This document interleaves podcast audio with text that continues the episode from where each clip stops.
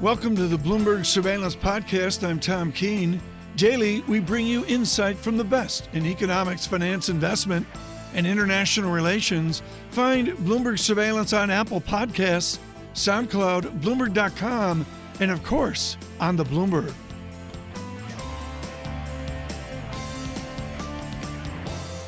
So, one of the top stories overnight? Let's begin there. The president walking out of his second summit with Kim Jong un after the two leaders could not agree on a deal to relieve North Korea of US sanctions in exchange for giving up much of its nuclear weapons program. Here's the president of the United States.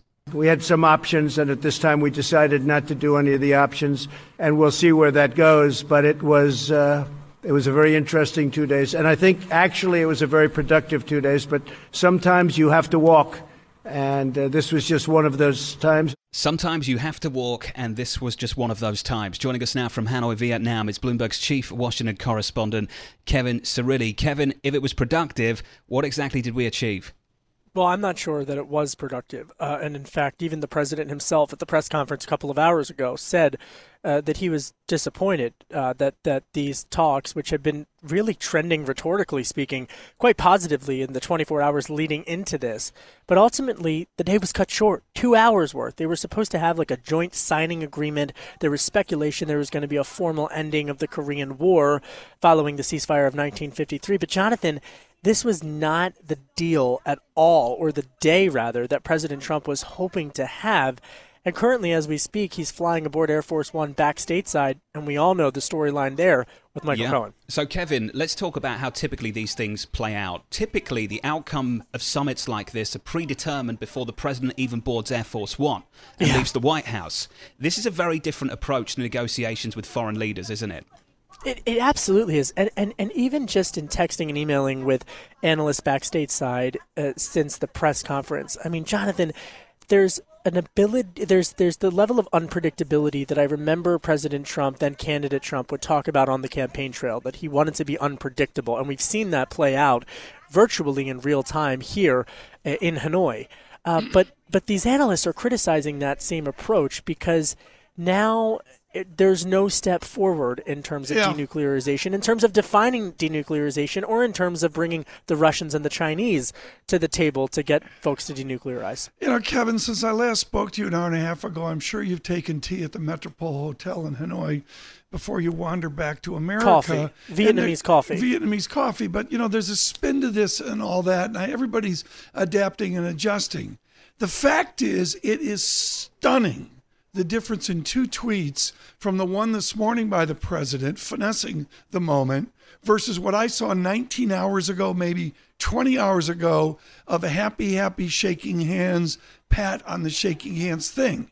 I mean, those images are stark. How will the president massage that message when he lands at Andrews Air Force Base? You know, it's it, that's that's the task ahead. I mean, there's this plant in North Korea, this nuclear plant called Young uh, which is a nuclear plant that, that has really gotten a lot of attention for a, a, nuclear development site. But the president, in his press conference, Tom, also said that they displayed evidence of intelligence that there were other nuclear sites in North Korea, and that caught the North Koreans, according to President Trump and Secretary Pompeo, a bit off guard. And so now, uh, the 35 year old dictator from North Korea he's going to stick around here in Hanoi for he's supposed to at least for another 24 hours or so, uh, and presumably is going to be meeting with the Chinese. President Xi has already dispatched his foreign minister to meet uh, with the North Koreans. Mind you, the Chinese presence here in Hanoi was you, you felt it. Uh, and, and, and to yeah. Jonathan's earlier point, the summit that I covered in Singapore had a much different feel. I mean, what was the difference? Was, Let's finish was, with that. What yeah, was the it, difference between Singapore and Hanoi besides the hotel food? You know, I'll, I'll, put it simple. I mean, to use your lingo, they didn't rip up the script in Singapore. Oh. They stuck to the script. Here in Hanoi, they ripped up the script. There was there wasn't even a script to rip up. From from the moment that uh, Kim Kim Jong Un took that stepped off that 60 hour Chinese arranged train ride uh, and arrived at the uh, hotel and kicked out the White House press pool, it, you could tell this was a much different feel. Kevin, thank you so much. Kevin Cirilli, he will be in Hanoi for his important effort tonight, 5 p.m. Uh, nationwide. Sound on with Kevin Cirilli. We plug in driving Kevin's show forward. now. Yeah, well, you know, it's Thursday and we're cutting in here to the real yield. I guess he's time. had a tough week. I don't have anything to plug, but anyways, Mr. Cirilli in Hanoi, and he will give you unique perspective that you will see uh, off the Washington studio, but nationwide.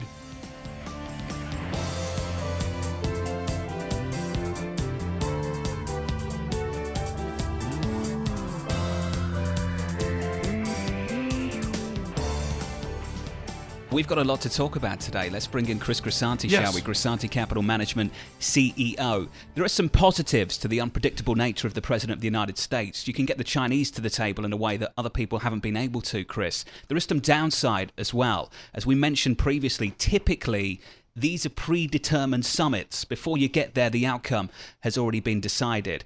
This is some of the downside from overnight, isn't it? Yeah, I think so, Jonathan. You know, forgive me for being a little bit cynical, but as far as the president's concerned, we're sitting here talking about North Korea instead And of talking about Michael Michael, Cohen. Cohen. Right. So his little bit of drama at the summit is probably not so counterproductive as, as we might think. Um, wh- what I would say is China, as we, we looked at the China trade data this morning. Well, let's talk about the data. It's just a disaster. I mean, it's really ugly. So, but that that perversely may be kind of good news because what that says is the Chinese need a trade deal and they need it badly. So, for anyone that missed the data from overnight, Chinese manufacturing, the PMI coming in at 49.2. I was going to not wait this pretty. letter and we'll revamp this at five things you need to know. And thank you, Interactive Brokers, for that support. Chris, John Ferro absolutely nailed the slope, the gradient of this PMI exports out of China. I mean, it was extraordinary what you did. What you what do you got? You Did got that a hurt? conduit to Did- did Beijing that data? hurt?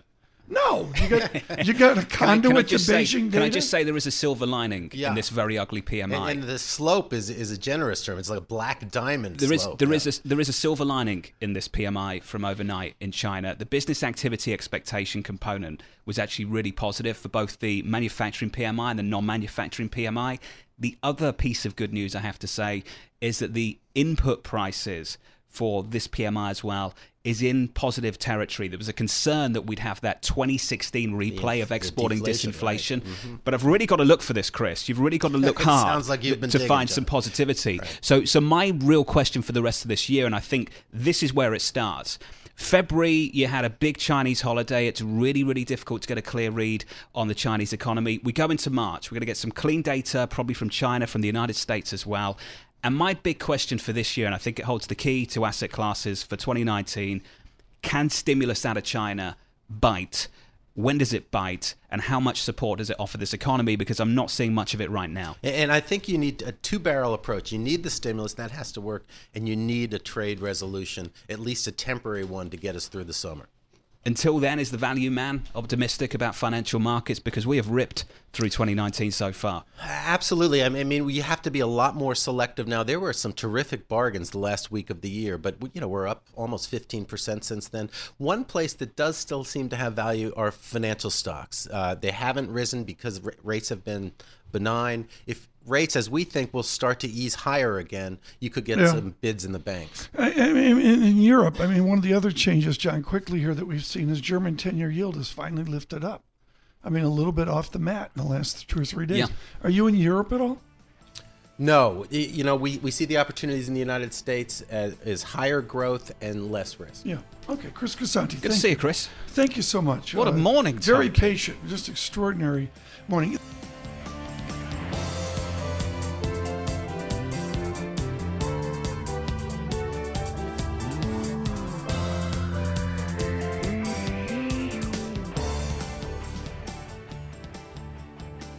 This is a joy. This is what we like to do best on surveillance. It may be on the markets, it may be on foreign exchange or bonds, it may be some fancy economists to find a definitive voice. Lisa Collins is extraordinary. She's out of Oberlin and has pieced together in a shockingly short amount of time definitive knowledge on the Hermit Kingdom. You know the photo, I think I saw it in the Boston Globe a million years ago of Asia lit up, this photo from the satellites, and there was North Korea, Korea dark and black. She owns with Victor Cha the granularity of the economy and the political system of North Korea. And we welcome Lisa Collins uh, with the Center for Strategic and International Studies. Lisa, if you could say to our audience the one thing about the stereotype of, medieval North Korea, what do we most get wrong? Well, I think we get wrong that there are people inside the country who are um, trying to live their lives the best that they can. They're, you know, they are trying to um, use their own agency to create better lives and to create these markets that you've just talked about. Um, and despite the repression that's happening inside the country, which Kim Jong Un has tried very hard to keep the people from doing, um, is creating these markets. It is they're living on their own terms uh, and they're trying to survive the best that they can. Do they want to go across the DMZ or go north across the river? Peter Hessler and Oracle Bones riding that river years ago. Do they want to go north or south and escape? Some of them do. Uh, some of them have tried multiple times to leave the country. They've either been captured and returned to the country and are being held in prison camps or in jails. Mm-hmm.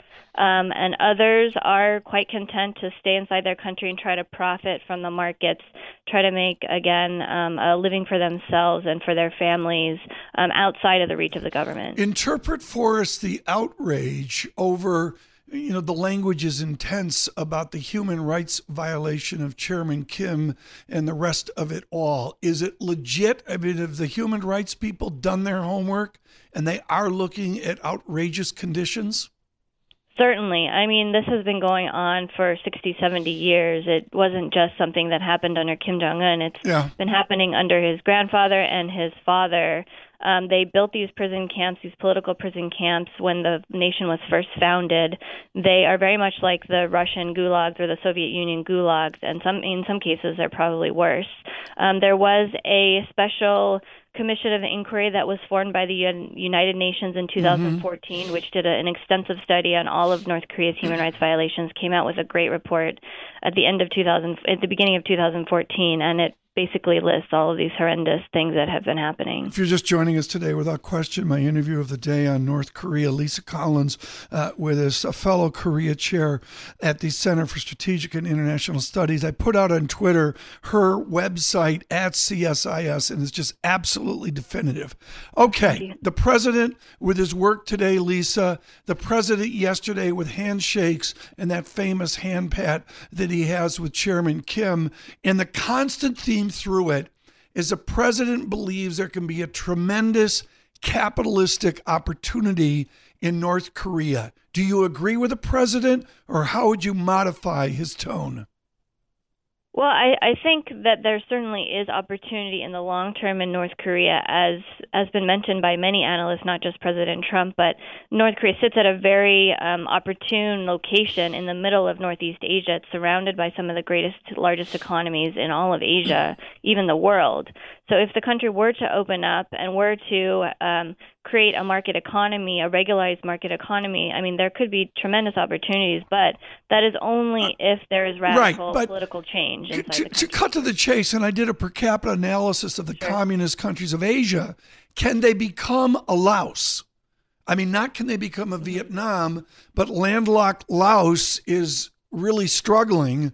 Mm-hmm. Their goal is a medieval hermit kingdom is to get to Laos. Does Lisa Collins think they can get to Laos, forgetting about Vietnam?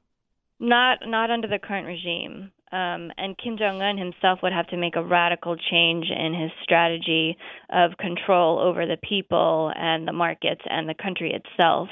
Um, under a different leader, this may be possible, and over a very long period of time, it could potentially be possible, but it, it might take decades. Um, and the South Koreans would probably have to help in that. They would have to invest a lot. The Chinese would probably want to invest more than they already do. Um, and the other countries in the region, of course, would be involved in uh, development as well. Lisa, have we determined that that is actually their goal? We we do know that Kim Jong Un is very anxious to develop his country, but on his terms, and he's very clearly stated that in all of his speeches and and his public statements um, going back for years. I think we don't know what we don't know is whether he is willing to open up in the terms that the United States and the rest of the Western world would like to see North Korea do, and that is to follow the model of Vietnam or even that of China, where there's slow reform, economic reform, and some political opening. Um, of course, we, you know, as uh, Americans, we would like to see the entire Korean Peninsula become free, democratic, and yeah. uh, a market society. That is the ultimate goal. Uh, eventually, but um, how that happens and whether it can happen under the current North Korean leadership is is definitely a difficult question. Lisa, to what degree does an existential threat validate the regime? it's a great help to validate their um, the rationale for keeping control of their people. That's the ultimate which, reason. Which begs the question, Lisa, as to why yeah. the leader of North Korea would actually look for any kind of peace deal. Well, so I think the reason might be that if he really is, if Kim Jong Un is really serious about opening up the country, but he's not exactly sure how to do it and in what um, you know what steps he needs to take to do that. First, he has to change the propaganda within the country. He has to change the mindsets of the people um, who have been basically brainwashed over decades. So he has to convince them that there's no longer a threat from the United States and then he could probably um, engage in some opening diplomatic openings, people to people, more people to people exchanges, maybe again the market openings. But you know, changing the internal dynamics, propaganda of the country is will be very difficult. Um, changing the minds of elites could be very difficult, and then also convincing um, uh, others that he, the threat from the United States is gone is something that he probably faces a large challenge on. So, Lisa, from what I'm hearing from you and from the research that's been put in front of me from this morning from from your team, is that we are a long, long way away from any kind of final, fully verifiable denuclearization deal. Yes, I think there are experts who estimate that it could take from 10 to 15 years to completely denuclearize North wow. Korea, all of its sites, even if they're being helpful um, and engaged in the process of dismantlement of their nuclear weapons program. Of course, if they throw up roadblocks, walk out of talks, um, you know, decide not to participate in, in this process, then it could take much longer, if at all. Um, yeah, so it's a very difficult uh, situation right. to imagine. John and I have had the privilege of, of speaking to all sorts of Asia heavyweights, just as one, the giant Jonathan Spence of Yale University. Lisa Collins, what's it like working with Victor Cha? I, I mean, what what is it like working with the dean of all of Korea? I mean, Dr. Cha is extraordinary, right?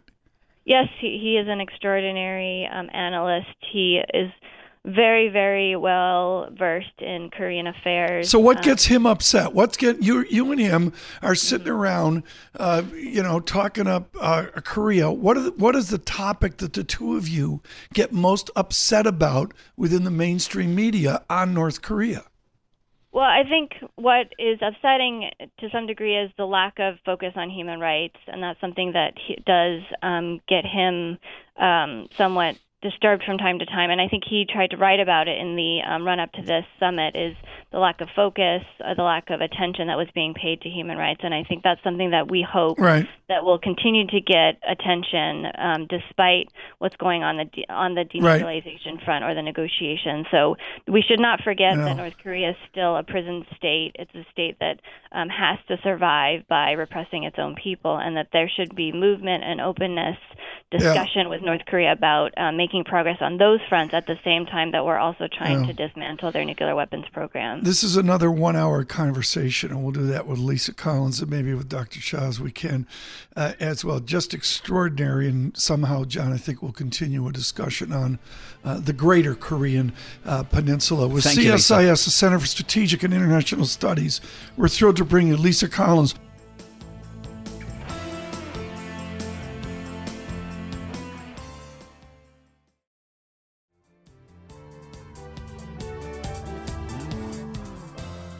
Not enough time right now with someone who's joined us before. Katherine Moon is at Brookings, but that barely describes her iconic position at a small school outside Boston known as Wellesley College. To bring up to speed, folks, Wellesley College literally pioneered Asian studies a zillion years ago. Professor Moon, thrilled to have you with us uh, uh, today. If you were if you were lecturing freshmen at Wellesley, they're so eager to get in front of the Asian Studies program uh, at Wellesley. What's the first thing you would show that that pushes against our common myths on Korea?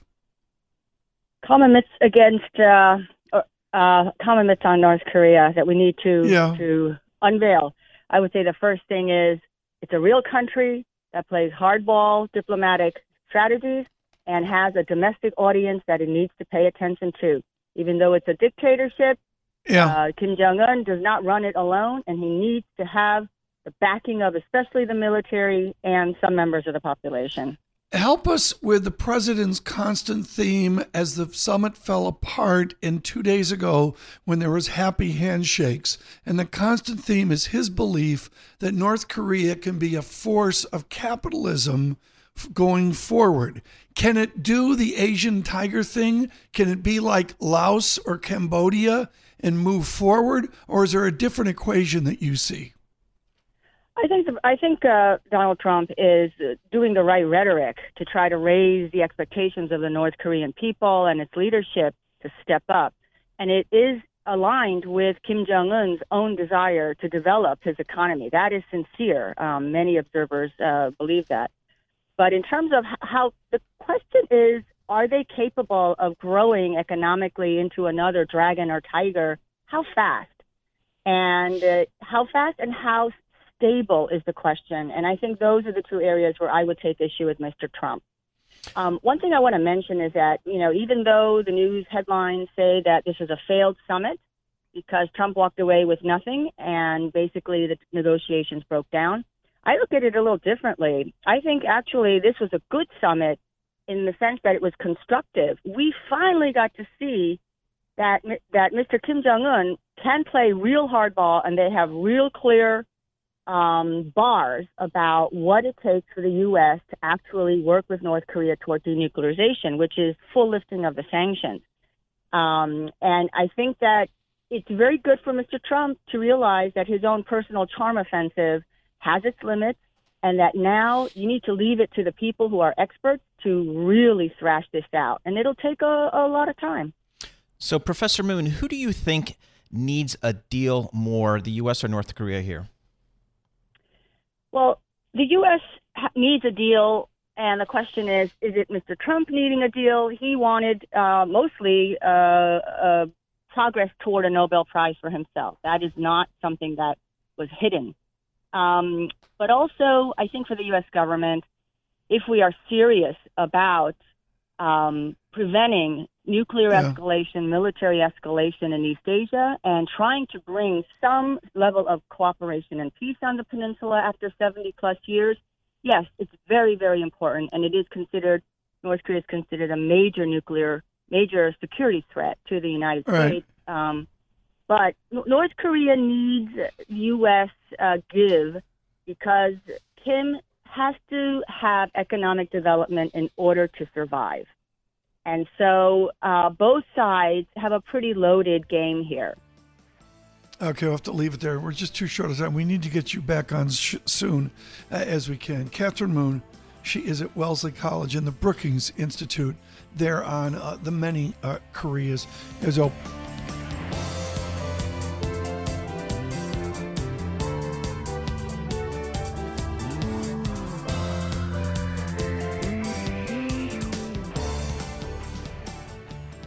Paul Sweeney and Tom Keene, and we really look towards the longer days of spring, which means the IMF meetings, and we really kick off here our, our movement towards those important International Monetary Fund meetings uh, that we'll see along in April. And we do that strong with the head of their Western Hemisphere Department, Alejandro Werner, uh, with us now of the International Monetary Fund. Uh, I want to begin a discussion on Venezuela and Argentina, but I first have to pause and that you took your PhD at MIT with one of the giants, Rudy Dornbusch, uh, in economics. He was of a profound impact at IMF. Would Professor Dornbusch of years ago, would he recognize this IMF today, or is it a different institution? It's definitely a different institution. but that maintains the core of its mission. So I think he will recognize and I think he will salute the changes that have taken place, given that he was a, a person that really put together right. strong theory with policy implications and applications of that theory. We had the privilege in Davos of speaking literally the day of these changes in Venezuela with Ricardo Hausmann of Original Sin and a lot of other theory, and, and that as well. Should Ricardo Hausmann and you and should Madame Lagarde be optimistic now of a constructive solution to Professor Hausmann's Venezuela? Well, that's a, more of a political question than economic. We're good at that. That's why I the think, IMF yeah. hates me. But, but I think, uh, look, I think there's a strong will by Venezuelan society to start uh, fixing things in their country. There's a mm-hmm. strong will in in the international arena to support Venezuela in this transition. So hopefully, uh, we we will have a government in Venezuela that reaches out to the international community and, the, and that puts in place Fine. the policies to fix this. Can you apply what you did in Argentina to Venezuela, or is it so broken the IMF has to use a different path? It's, it's, it's clearly a very different situation.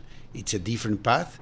Uh, it's uh, one of the most complex uh, crises that we have seen. It combines uh, a humanitarian crisis, the, the complete destruction of the productive network of the economy, a, a hyperinflation, a debt crisis, and a migration crisis. Mm. So we have dealt with some of them in each of the cases that we go through, but the five of them together, it's a very mm-hmm. complex situation that it will need the efforts of many institutions, but I mean, it can obviously be done. Well, a success story certainly for the IMF was the Ukraine recently, where creditors received almost par on their bonds. But I think, you know, even I, it's probably unlikely that that would occur in Venezuela. So what, what did the creditors, what did they expect in any type of restructuring here? What is they, what, what do you think is kind of the how this will play out? I think what they what they expect, it's a, a, a policy package that actually puts the country in a sustainable path. I think uh, if you look at the pricing of the bonds today, obviously nobody is expecting a, a, full recovery. But what they what they would expect, and that's why they're holding onto these bonds, is basically that eventually a package will be put together that a country with the wealth that Venezuela has can lay out the policies to go back to a sustainable, inclusive growth process that eventually will give some value to those bonds and people will have some upside given the policies uh, put together and given the growth path that the, that the economy can get into. To what extent can the IMF be a part of that? What's the balance sheet of the IMF? How much can the IMF come in and support whatever change uh, takes place? Obviously, we, we can we can, and I I, I, I think hopefully uh, Venezuela will see in us an institution that can help us give them the international experience on many areas on how to put policies together, can give them the financial part of the financial support that they will need to grow themselves out of these problems. There will be a lot of needs for investment in the oil and non-oil sector, but also needs to increase the consumption of the population that is at, at very low, low levels, generating very deep health problems. And as I said, we have the expertise, and we do have an, an important balance sheet to help and finance this transition. What is the state of populism in South America? You do the Western Hemisphere, yeah. and that's a pretty broad mandate. But the state of political unrest in Europe, or this, you know, the story in America as well, the state of populism that we see in South America and how it links into prosperity. Have you done work on this? Yeah, it's a, it's, it's a very interesting question because, I mean, Latin America in this, let's call it populism cycle, and defining populism, mm-hmm. it's, it's, it's, it's, a fuzzy concept. Uh, took place before what we're seeing in some advanced economies. At the end of the day, we saw a, a significant burst of regimes that tr- try to spend their way out of the deep social and economic problems that some Latin American nations have on the back of huge income coming from the commodity boom. So the Venezuela is the extreme on the back on the, of right. the oil boom we saw a huge increase in government expenditures, etc. That when uh, commodity prices collapses, then these regimes were unsustainable. No. So th- those are the changes that we have seen in Argentina, in we're seeing now in Ecuador, and now we're seeing the deep problems in, in Venezuela. So we're seeing the last stages of, of, the, of that process. We have to leave it there, but we look forward to seeing you in Washington. Looking, forward to seeing you in the spring. Alejandro Werner, thank you so much. He is Western Hemisphere Department leader for the International Monetary Fund. Thanks for listening to the Bloomberg Surveillance Podcast. Subscribe and listen to interviews on Apple Podcasts, SoundCloud, or whichever podcast platform you prefer. I'm on Twitter at Tom Keene. Before the podcast, you can always catch us worldwide on Bloomberg Radio.